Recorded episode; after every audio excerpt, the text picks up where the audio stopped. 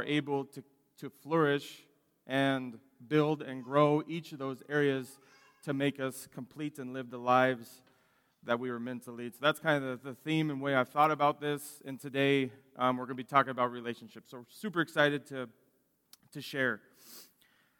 I am, or I was, or still am, a little bit of a geek. Growing up, I loved and soaked up Lord of the Rings. That was my scripture. Second, but a close second, was Tolkien and Lord of the Rings and all that, that fantasy world. And I loved reading those stories, what they meant, all the imagery, and then heavens, they came out with those movies and they were larger than life. And so I loved growing up with that. And I didn't really know much more than what the stories had for us from the, Nar- from the Narnia, from C.S. Lewis, and from Tolkien and, and Lord of the Rings until I started to grow and kind of understand who these authors were. Um, C.S. Lewis, the creator of Chronicles of Narnia, amongst other works, and Tolkien, the creator, his most known work being Lord of the Rings. Looking at their history of that relationship, they both uh, just, World War I had just finished, uh, the horrors of that war, both professors at Oxford. C.S. Lewis was the atheist, Tolkien was the believer, and they developed a friendship and um, talked, went on walks and talked about life, theology, all the things at hand. And through their relationship sprung something that was, that was beautiful and, and only could have happened because of Christ. There was a, a, an excerpt from a book. Whether it was possible, uh, sorry about this, possible that at one time the myth had coincided with history, whether one time eternity might have broken through into time. Tolkien suggested that it had, that the myth of a God who had died and come to life was an echo of a greater story, of perhaps the greatest story that was ever told. And that one time in history, this eternal story had bloomed into reality, had broken through into history and, and time as a crocus breaks through the snow, and it had changed everything forever and ever had brought spring into winter, had brought eternity itself into time. Lewis had never considered that. But Tolkien pressed him to consider it, and so now he would consider it, and it would haunt him. One of the trinkets I have, a, a cherished trinket, it's a pen. I don't even know if it works, I've never used it before. But my family supported a missionary growing up, and the missionary was a woodworker and liked to do different kind of side projects he got together. So this pin, it's probably hard to see, is broken up into two parts. There's a lighter wood at the front, and it's actually made from a branch of an ash tree that was located in the grove where Tolkien and C.S. Lewis used to take their walks. Pretty cool. And the rest of the body, the darker brown portion, is made from an olive tree branch taken from a tree from Jerusalem. So, pretty memorable, representative piece of what that relationship is and what united them. And it all, like we talked about, goes back to relationship and the relationship that they formed that brought forth some of the most world renowned, um, greatest literary, literary works of all times from the books that they wrote, and also C.S. Lewis going on and writing so many more powerful books like Mere Christianity. I don't know if you've read that, it's a good one. But that was all created by being in relation with each other. And so, as we kind of look around, I want to take a first look at the evidence that we see within our world. Do we see evidence, not outside of Scripture, but as we look at the world, that we are intrinsically relational? And I think that the question is absolutely yes. We are very much relational, and we're, we're created to be relational. And, and no more have we seen that than in the recent history, of, or excuse me, the recent events of what has been going on with COVID and people being isolated and being apart from each other, and the toll that has taken on our society, on our churches, within our lives, it goes to show that we are relational beings and we are made to be relational. We look into scripture from creation, from the very beginning, Genesis 2:18. Then the Lord God said, "It is not good that the man should be alone. I will make a helper fit for him." From the outset of creation, God understands his own creation, he's the creator. He knows that we need somebody there with us. We need to be in relation with each other. Then throughout, hip, hip, excuse me, scriptures, throughout the Old Testament, we see God longing for a relationship with his people and the different ways he tries to make that happen. And ultimately, through Christ, we're given the example of what the purest relationship with God looks like, and one that we strive for, and which in our heavenly bodies we will get to someday. So then, why did God send his son? It's because he's been working on that rescue plan the whole time, and that rescue plan is to have us come back into the fullness of relationship with him and himself. Growing up in churches, um, different churches in the South, it seemed like what they taught was the Old Testament was here and the New Testament was out here, and they weren't interconnected whatsoever. We did a study in our small group from a book called Seamless. It's a book by Angie Smith. And it paints a beautiful picture of how all of Scripture points to Jesus. All of Scripture points to Him, Old Testament and New. And that is what His rescue plan is all about coming back into relation with us. A tagline or a billboard piece that, or a saying that I like to think about is what we do and who we are in our relationship with Christ. It's not about a religion, but it's about a relationship. So simply said, but yet so true. So, kind of talked about a minute ago, kind of what we see, what the world says about relationships. We see that the evidence is there that we are to be relational. So, let's kind of dive in a little bit to see what scriptures say about relationships and how we are going to flourish in these relationships. So, I kind of broke it down into three parts. The first one is that we have relationship with each other within the body of Christ. It's kind of one part to that. The second part is re- relationships with those outside of the body of Christ. And then thirdly, and I would argue the most important one, is the relationship that we have with our Creator. And so we'll dive in to each of these. So when we look at the relationships we should have with each other, with those inside the body of Christ, I found a, an article or a piece of an article that kind of summed up and defined what the church is in a, in a really good way. So it's from the Gospel Coalition website says this The church has its origin in the eternal purposes of God. It is the new covenant community of Jesus, rooted in Israel, constructed by Jesus, and inaugurated by the Holy Spirit. The church is the people of God, chosen by the Father, and graciously brought into a relationship with the triune God and to one another. Way more beautiful than I could say that. what the church is and what are we defined to be. And that last part, graciously brought into a relationship with the triune God and to one another. So, why does having these relationships with each other help us flourish? And I kind of broke that down into three parts.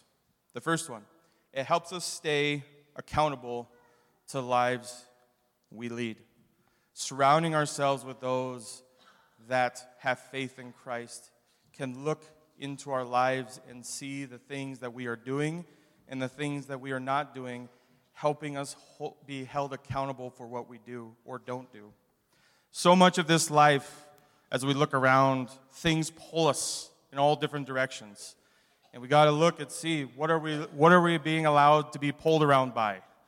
And sometimes it's good to have those it, not sometimes, it's always good to have those around you that can remind you of your purpose and help refine you. Proverbs 27 17, as iron sharpens iron, one man sharpens another.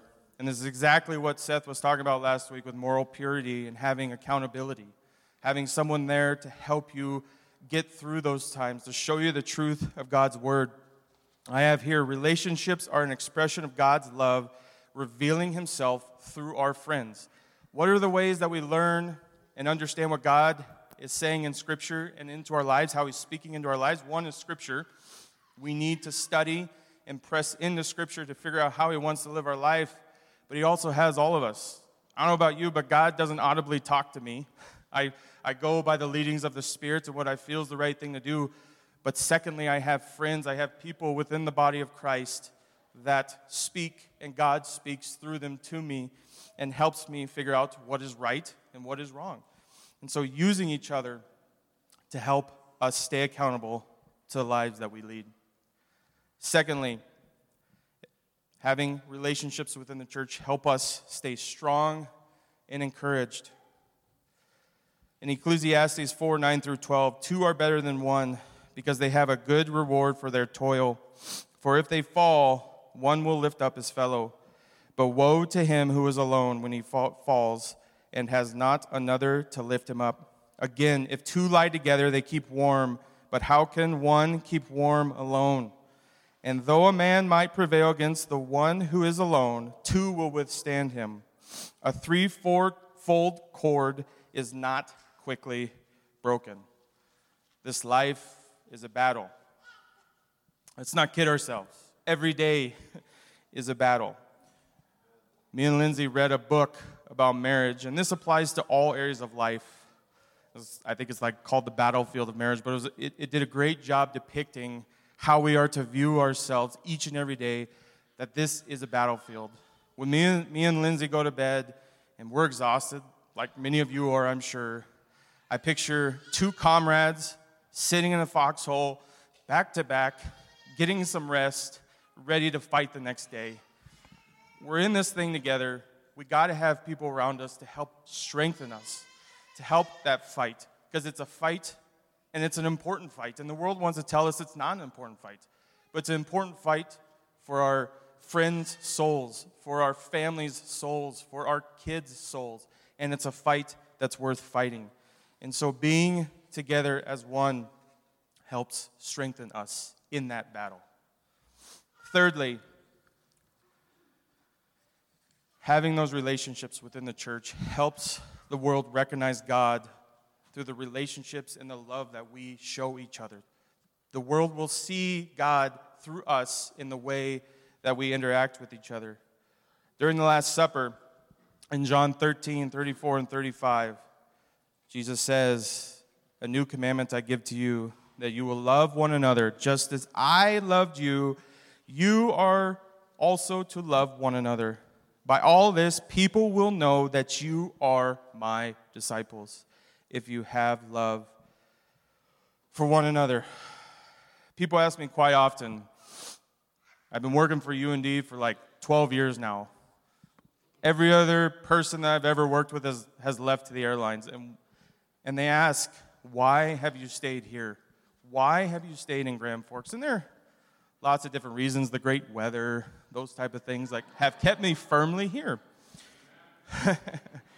um, but it's not that.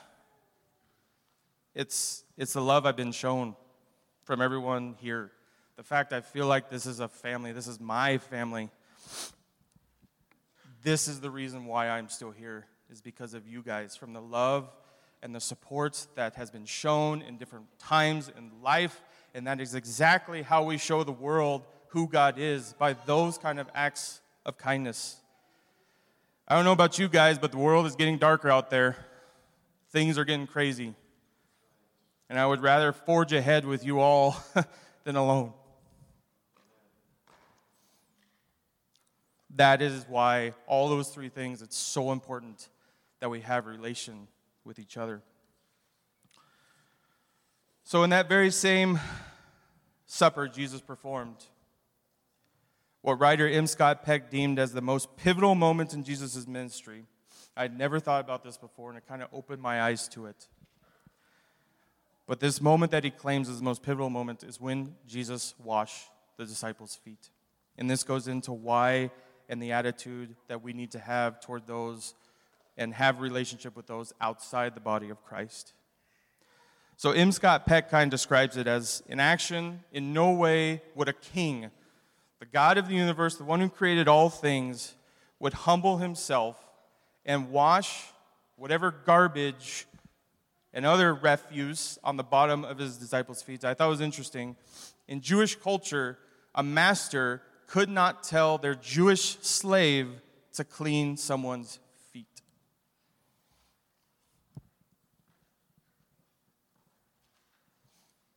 And he writes,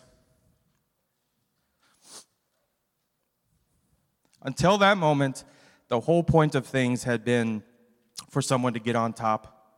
And once he was on top, to stay on top, or else to attempt to get further up.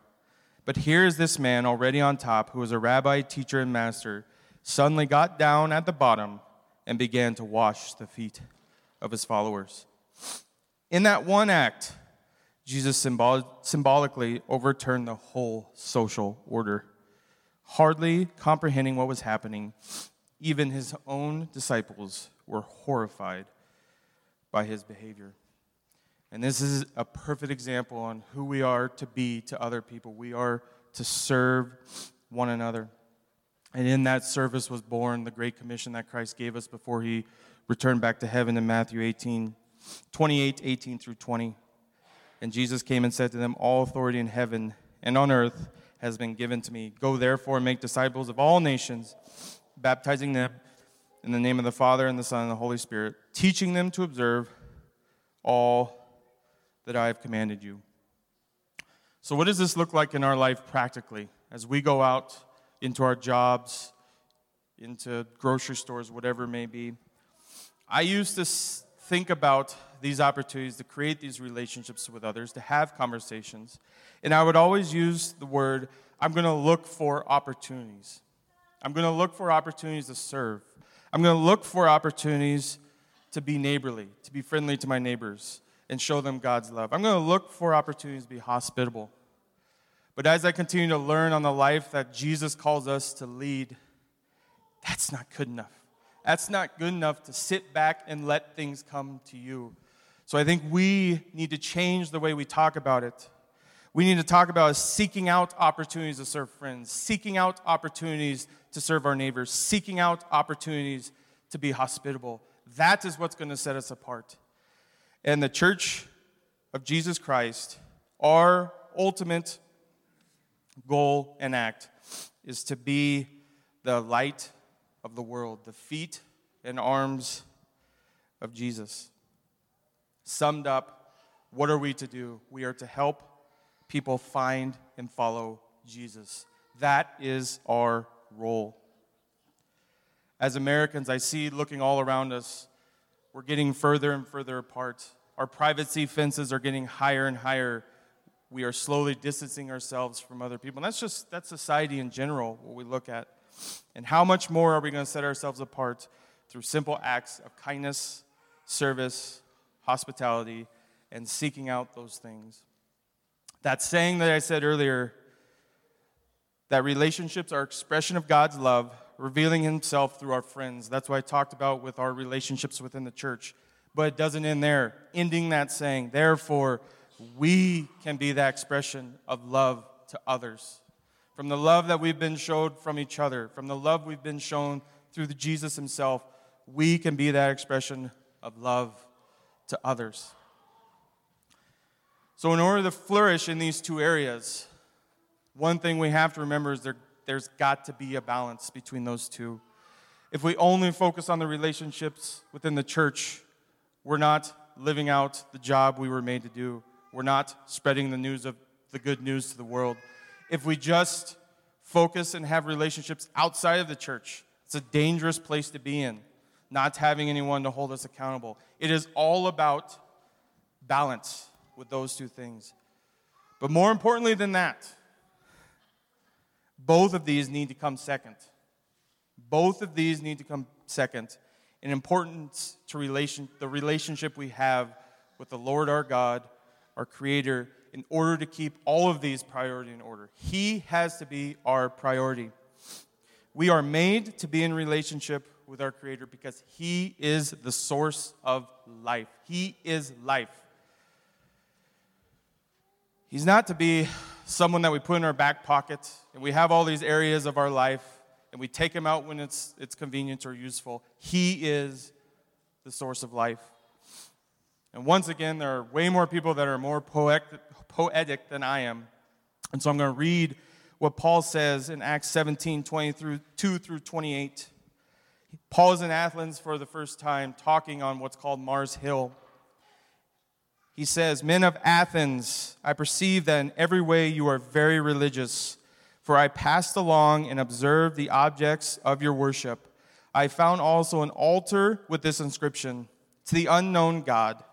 What, therefore, you worship as unknown, this I proclaim to you.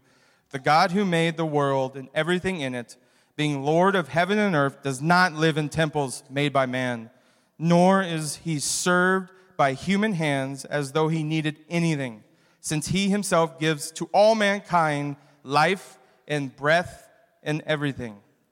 And he made from one man every nation of mankind to live on the, all the face of the earth, having determined allotted periods and the boundaries of their dwelling place, that they should seek God and perhaps feel their way toward him and find him. Yet he is actually not far from each one of us, for in him we live and move and have our being.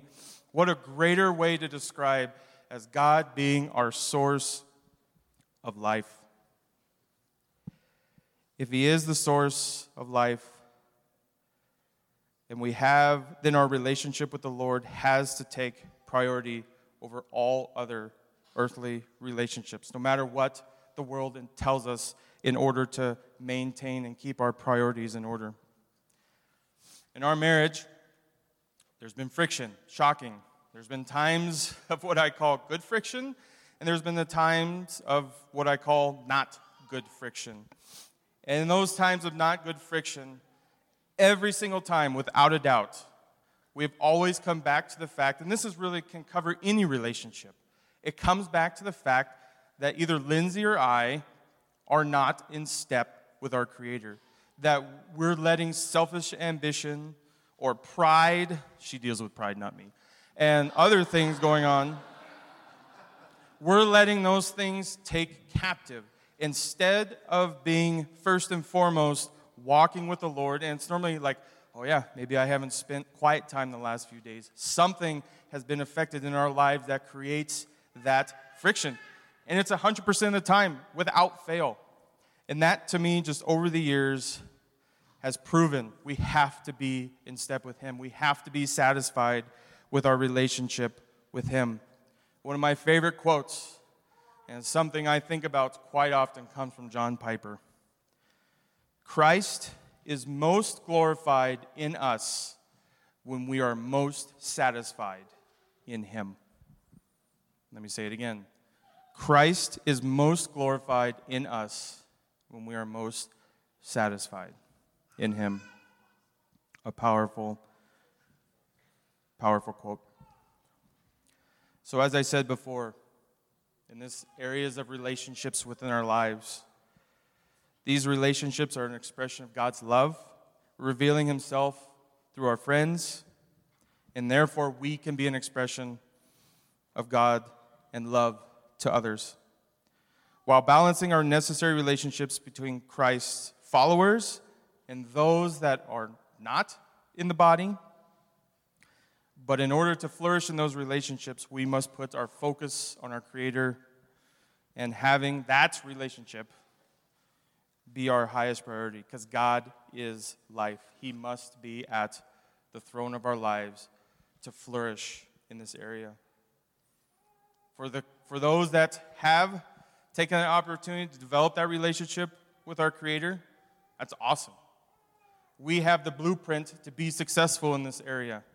God's word gives us the truth and the wisdom to be able to follow Him and live our lives out like we're supposed to live. We have it there right in front of us so we can be encouraged in that. And for those of us that have possibly never desired a relationship with Him, man, have I got good news for you. He loved you before you even realized you needed a relationship with Him. That, and I'm not talking about a superficial love. It's a love that we cannot even comprehend. In 1 John 4:10, in this is love, not that we love God, but that he loved us and sent his son to be the propitiation, which is the atoning sacrifice for our sins. It's such a deep love He loved you before you even knew you needed His love. Our God, the creator of the universe, the King of all, came to this earth, took form of a frail human body, died the death of a sinner, died a sinner's death, one who had no sin.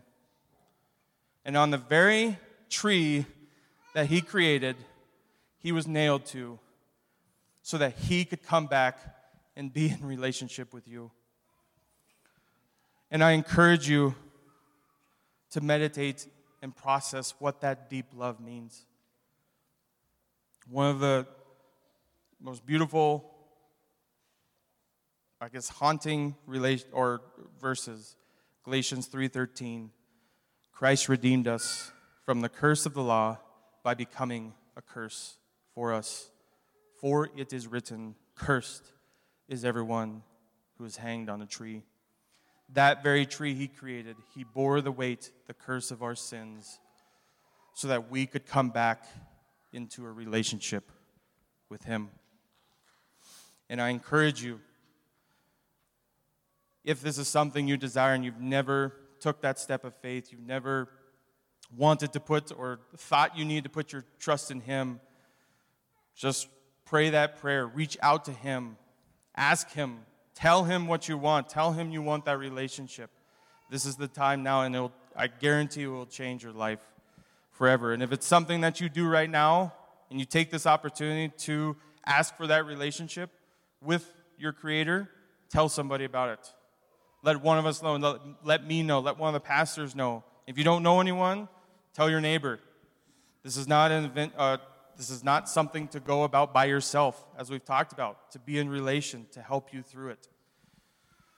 And so, we close with this God loves each and every one of us, He desires that personal relationship with us.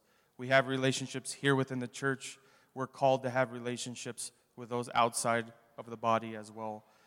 But all comes down upon and is all under the umbrella of our relationship with our Creator. And that has to be our first and foremost importance in our lives. If the uh, worship team wants to come back up, I'll pray. Heavenly Father, you are a good, good God, one that loves us with a love that we can't even comprehend. We thank you for designing us, creating us in a way for relationships. We thank you that we can press into Scripture and ena- enable us to see what the lives we should lead, the relationships that we have in order to have the lives which you call us to lead. We thank you for all that you do for us every day, the blessings of this life. But we are so thankful for Jesus and his sacrifice for us on the cross. It's because of him we are able to be in relation with you. It's in Jesus' name I pray. Amen.